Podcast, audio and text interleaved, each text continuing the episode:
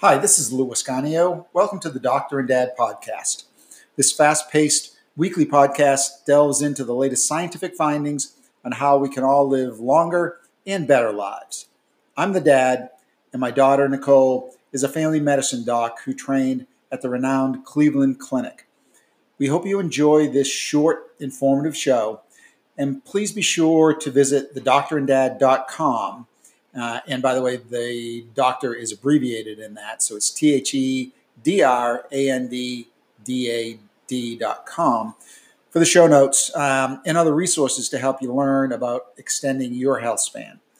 Within the notes, you'll find links to a bunch of stuff we discuss, so be sure to check it out. And thanks for listening. Hi, Doctor. Hi, Dad. So this is, I think, our second podcast where we actually get to sit in the same room and look each other in the eye and uh, and talk face to face. I am in uh, Nicole's house in lovely Omaha, Nebraska. Actually, is mm-hmm. a pretty day out here. Yep, still summer. Still feels like summer. Hanging on there, T- tough, exactly. Um, now, we should note that uh, Nicole is uh, due to have her second child uh, my third grandchild any moment now. so, so, if uh, if we actually have to uh, shut this down and, and delay the, the podcast, uh, that uh, you'll you'll know why. Yes. and unfortunately, Nicole's fighting a cold. Yes, so might not be the best sound quality, but we'll get through it. We're gonna forge forward. So this is the this is the second podcast that we've had on a uh, on a so-called potential wonder anti-aging drug.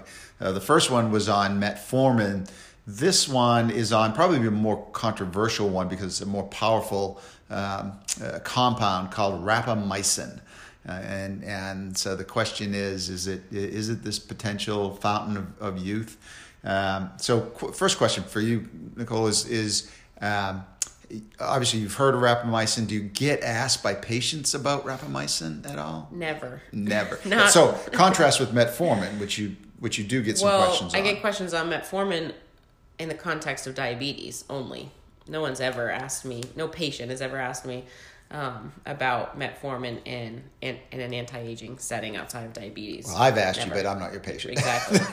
so no, and then rapamycin, absolutely not. No one's ever said ask me anything about that. It's just that's a it's a higher. I'm not gonna say higher level of understanding, but I guess it's a it would sh- it would be the person who has a lot more um, interest and self education to come to their doctor with this question, and I just haven't seen it yet.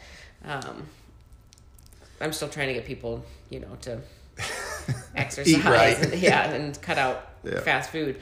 But I, I mean, I'm, and this is just me, and I don't see a ton of patients, and I haven't been out for that long. So it's not to say that people aren't interested in this, um, but this is kind of a complex thing.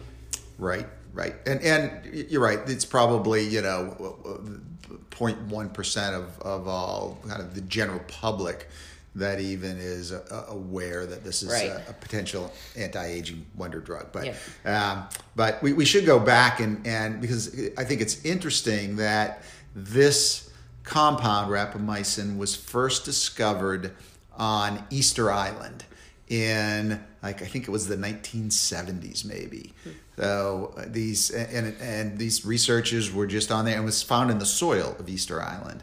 So it's a and it it's got these antifungal qualities. So a mycin is a mycin is uh, a fungal fungus. Yeah. yeah. yeah. So um, it was found in these in these soil samples. They had no idea what what um, it was it was good for, um, but um, and the reason I think it's interesting also the reason it's called rapamycin is the native uh, name for Easter Island is Rapa Nui. Oh, I didn't even put that together.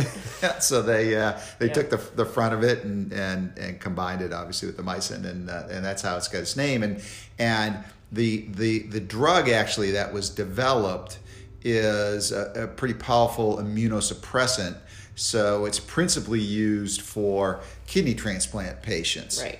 To uh, to prevent uh, the rejection of the transplant. That's the only setting I've seen it used is post transplant because it's an immunosuppressant, and because with a transplant, you your body that's not your organ. So despite all the other efforts that you go through to make sure that your body doesn't reject it, there's still foreign molecules that come along with it that your body will try to fight. So these immunosuppressants that you give to transplant patients are powerful and the concern with them as an immunosuppressant is your immune system is obviously you need it impacted, right? So, yeah. but you also need that organ, so it's kind of uh, you Balancing use it because it. you you need it, but you have to definitely think about the the side effects, and they don't go without side effects in these transplant patients. So it's it's interesting in terms of we, will get a little bit more into the functionality of it, but um, it's so in terms of of why it may be functional from an anti-aging perspective. So they I think they first found out um, you know it, it, that that mice or and these worms that that were exposed to it um, were able to to live long, longer and and maybe uh, further uh, further kind of research uncovered this thing called the mammalian target of rapamycin. So what is that? Yeah, so this is just the pathway, the kind of biochemical pathway that the rapamycin molecule itself was found to work on.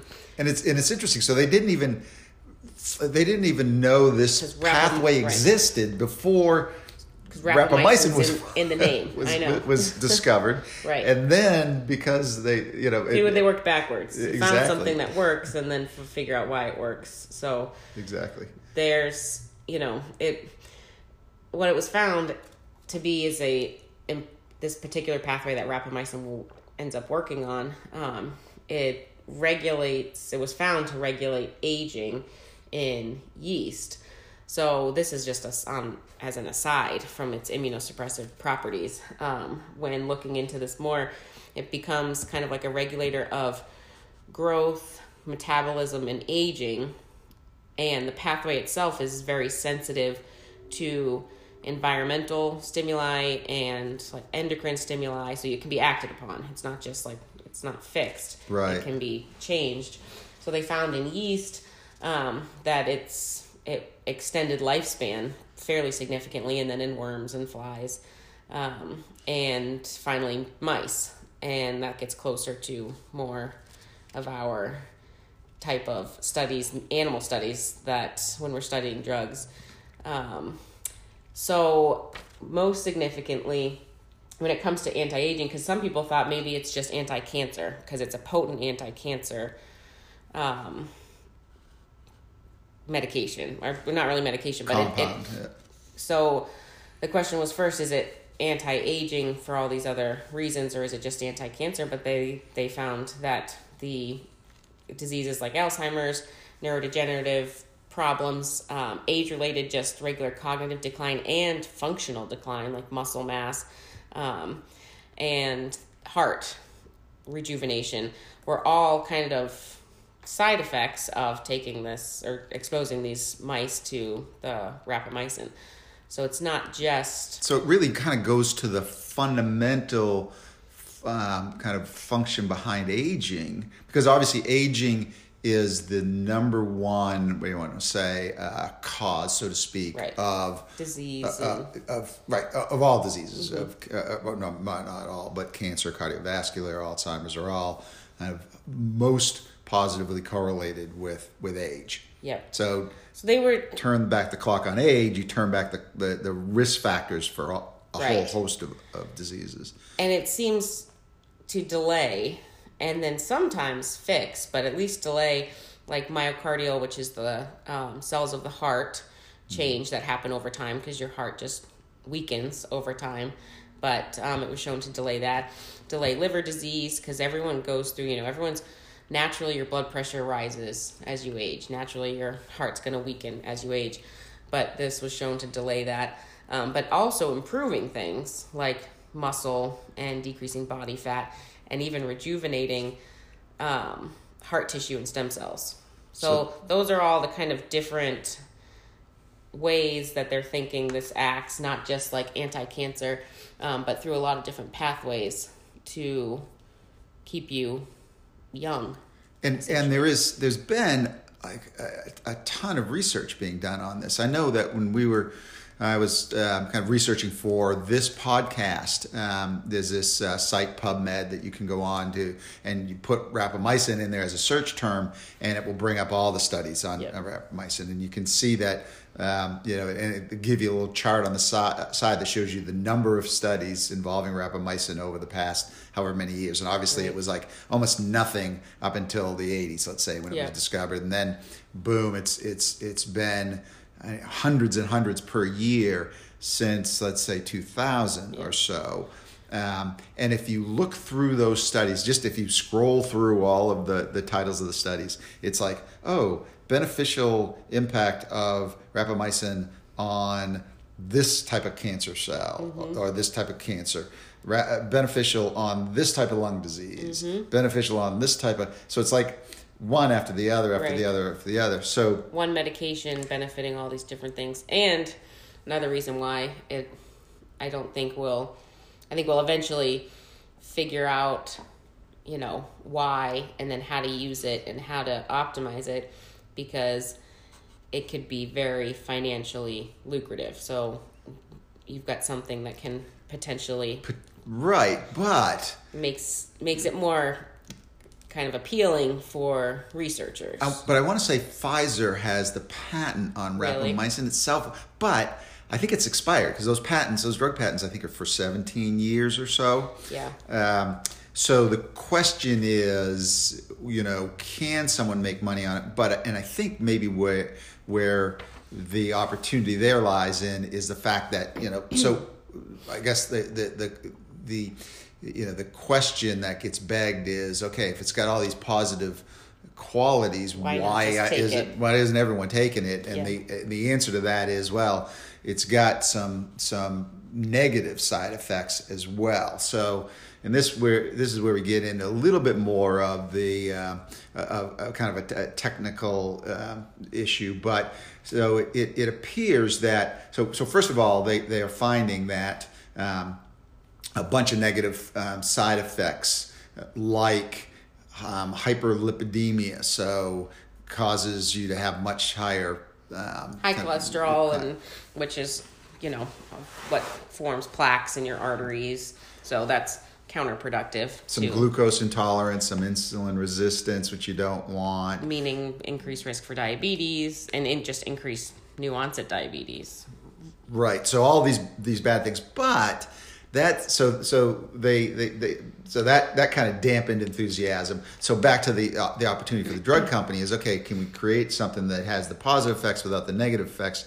And maybe the answer to that is they're finding that there's two of these. Um, uh, two of these these uh, kind of physiological compounds that are related to mTOR, mTOR mTORC one and mTORC two, which are which are kind of um, co- protein complexes, and they're two different types. And these and rapamycin works on both of them, but one of them it works uh, it works on if you take it periodically take rapamycin periodically. The other one is if you take it kind of continuously, and so I think it's mTORC two um, is comparatively insensitive to, to rapamycin, um, and and you need prolonged chronic exposure to it to disrupt M- mTORC two. right Whereas to disrupt mTORC one, it's boom one one time, and it's very very sensitive to it. right And it turns out, if if I've got my research correctly, that all of the bad side effects are related to disruption of mTORC2. So you don't want to mess with mTORC2 because that's what then opens up the door to all those bad things that you you Right. talked about. so research is is lending itself to you know the knowledge that the side effects that we talked about you know the high cholesterol increased risk of diabetes but not even just that um, a lot of gi stuff infections because you're on an immunosuppressant um, all these different things, maybe is because rapamycin over the long term acts on the mTORC2, and that's what really, that's what kind of gives you those side effects, and that would be um, a problem for those taking the immunosuppressant for their rejection because if you're on if you have a transplant then you need to be on anti-rejection medications for a long time. So that's why they obviously know that rapamycin causes all this stuff because they've been on it for a long, long time, time. Yep. Um, but when doing all this other research um, it seems like if that it takes long chronic exposure for that mTORC2 pathway and that's what causes your side effects but for the mTORC1 that's not related to the side effects um, as much. So that kind of gives you another avenue to go down to make the medication cause that would otherwise be not useful in this setting potentially useful. useful if they can modify it either how you take it or which this happens all the time with medications is modify it so that it it's not this rapamycin molecule it's rapamycin plus blank that inhibits it from even affecting mTORC2 and only mTORC1. And that comes down to figuring out is there something else very specific in that mTORC1 pathway that they can, you know, modify or whatever with the medication so that it's strictly an mTORC1. There's all kinds of different things I'm sure that people are doing. Um, well, and I've heard just anecdotally, you know, I listen to these these podcasts um, from these different people, and, and what I've heard actually in in the past week and a half or so mm-hmm. from on two different podcasts is the these guys are are um, taking rapamycin once a week mm-hmm. as part of their you know and they, and these are people who are also obviously taking um, metformin for this purpose. For this and, purpose, yeah. yep. But and the, and, and the issue there is, it, just... we should point out we are not promoting that. You know, Going first of all, you'd have to go and get get a, a prescription from from a doctor. Right. Obviously, this this is this is even you know like as we said at the beginning, a much more powerful yes. compound than metformin. So you can literally die from taking this. Correct. You know, don't go buy it from a transplant patient and start taking it on your own. Not, not good. But what I've heard is there, you know, these these these folks who, and, and actually in one of the cases it's a doctor. I think the other is a maybe a researcher um, who knows their stuff. They're taking it once a week. Yep. To potentially gain the positives out of it. Right, because there you get intermittent exposure to it without the chronic long term exposure. So they're just experimenting kind of on themselves with not like a crazy, you know, without any any knowledge and and evidence behind it, but there's obviously not enough evidence of for what they're doing to kind of apply it to the masses, but for themselves, they they know what they know and what research has shown. So and probably are, are measuring other other kind of um, you know biomarkers to make sure that they don't get in trouble from right. you know. oh yeah. Monitoring themselves with and the side effects. Because i mean it takes a long time for something like this to get approved. That's why the fda has and i forget the term that they use um, but essentially when there's a drug that has been shown to treat blank but it hasn't made it all the way through approval. Side label or off label use. Off label, yeah, but there's um compassionate use or something oh, like that. Yeah, yeah. So like let's say you've got a kid who's nothing else is working and he's dying from blank, but there's this medication that's been shown it's just not through all of the trials yet. They'll approve it for compassionate waiver. right right because it takes a long time. So, but these people are kind of doing their own um, yeah, they wouldn't experiment with it. The FDA would not approve of their no, no to to prolong their um, renegade studies. Yeah. Um, but so, so th- that does bring up the point of okay, you know, so we've got to wait for clinical studies to take place. I've read that. Um, you know, the next phase. So they've done it. They, they they've kind of proven on. You said yeast, mm-hmm. worms, mice, so we're getting closer to humans. Next one right. is is dogs. I gonna, think it is dog studies. Yeah, that's so. So as a, I mean, larger mammals, it kind right. of makes sense. It's closer closer to us. Yeah. Um, so it's it's probably a ways away from you know some sort of FDA. Like everyone approval. takes it to prolong their life. Yeah, probably a little bit, but as you see with how much research there is into it, you know, I don't think it'll be be too long before we know a whole lot more about it. And it looks like a recent small scale study in canines suggests that high immunosuppressive doses of rapamycin are associated with an increased risk for infection. Um, and they Which kind of makes sense, right, obviously. yeah. we already know that. Um, and then they also mention too in a couple of these studies that there's a climate variation that rapamycin impairs cold intolerance so that's another piece of it um, to to figure out if the environmental stimuli affect its usefulness so there's a lot of nuances to this. To what, this. One interesting co- component of this, and I and I've I think it relates back to the efficacy of metformin potentially around anti-aging, is the fact that it seems to mimic the effect of, of this from from a um, metabolic perspective seems to mimic the effect of fasting, which has been long known to prolong uh, to prolong lifespans. Let's say. yeah Um, so the question of how like okay we see that it does xyz but then it's the question is how does it do this yeah that's at the very cellular level it kind of does do similar things to what the fasting So you could just say, does. hey,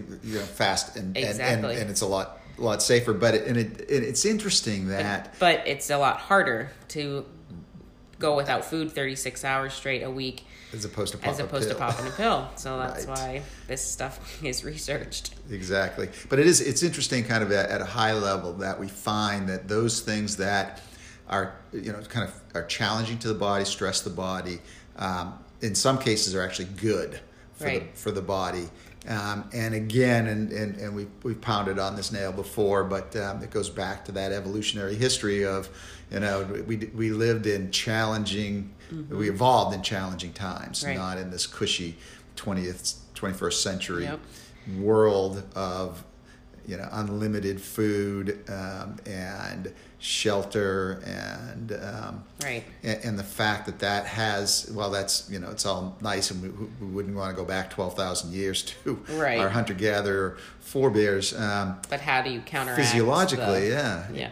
And that's I go back to exercise, which is probably the most well established way to keep yourself healthy and prevent chronic disease.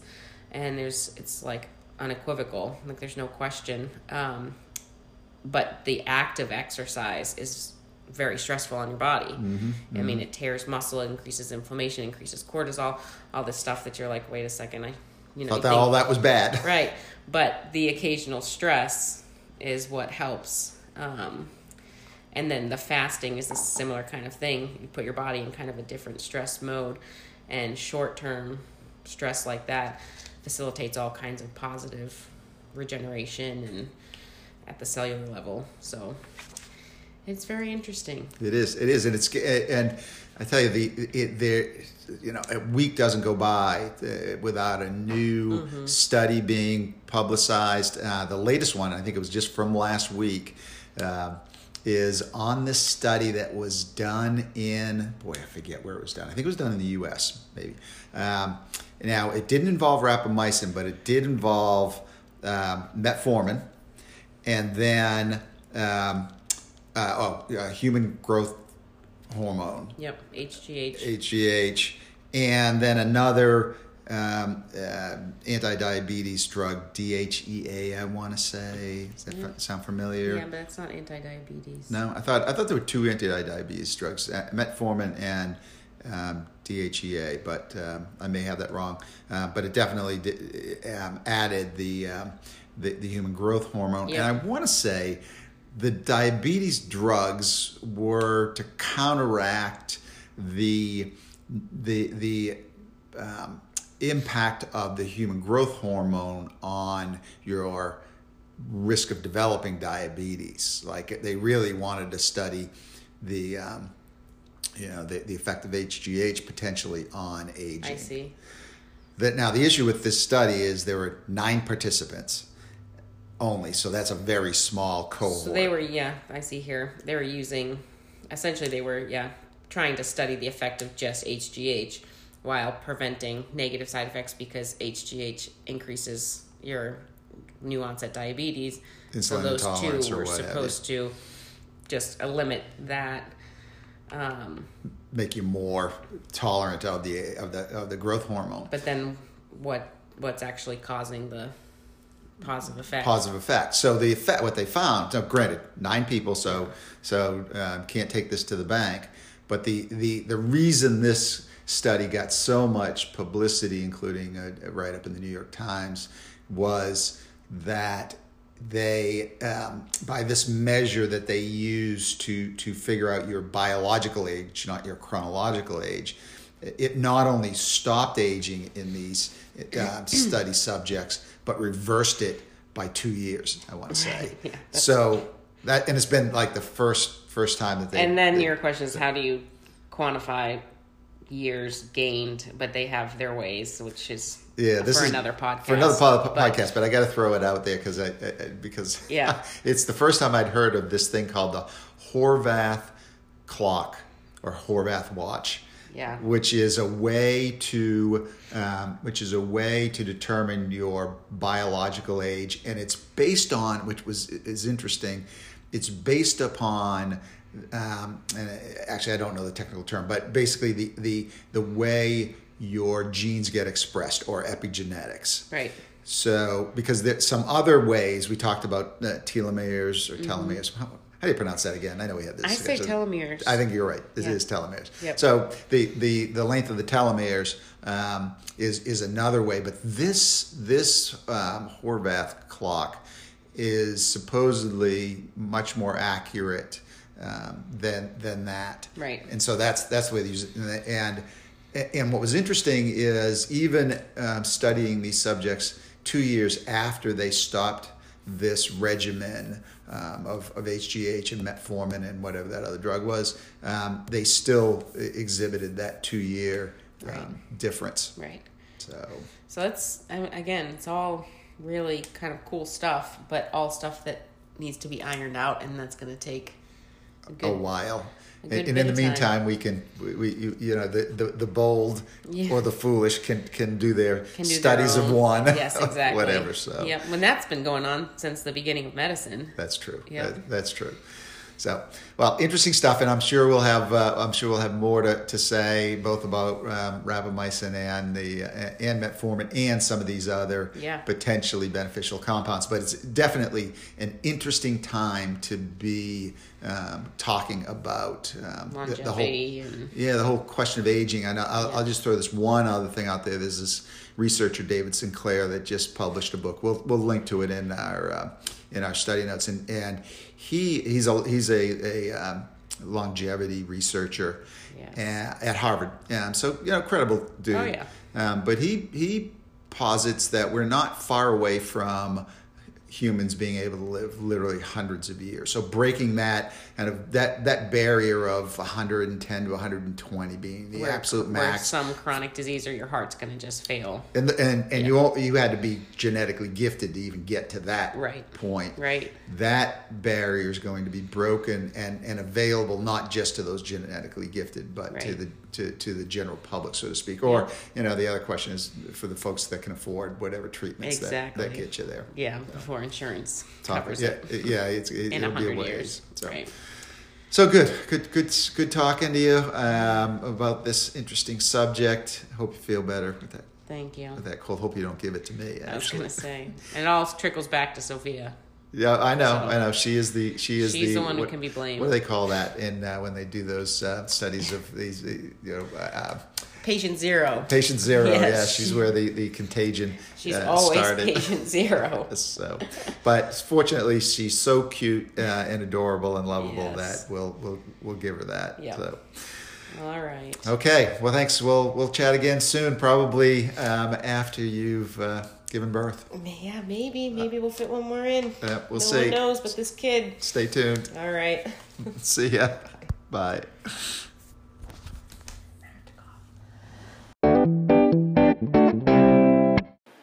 Thanks again for listening. You can visit thedoctoranddad.com, that's spelled T H E D R A N D D A D.com, for show notes to any of our podcasts, as well as other useful info on extending health span.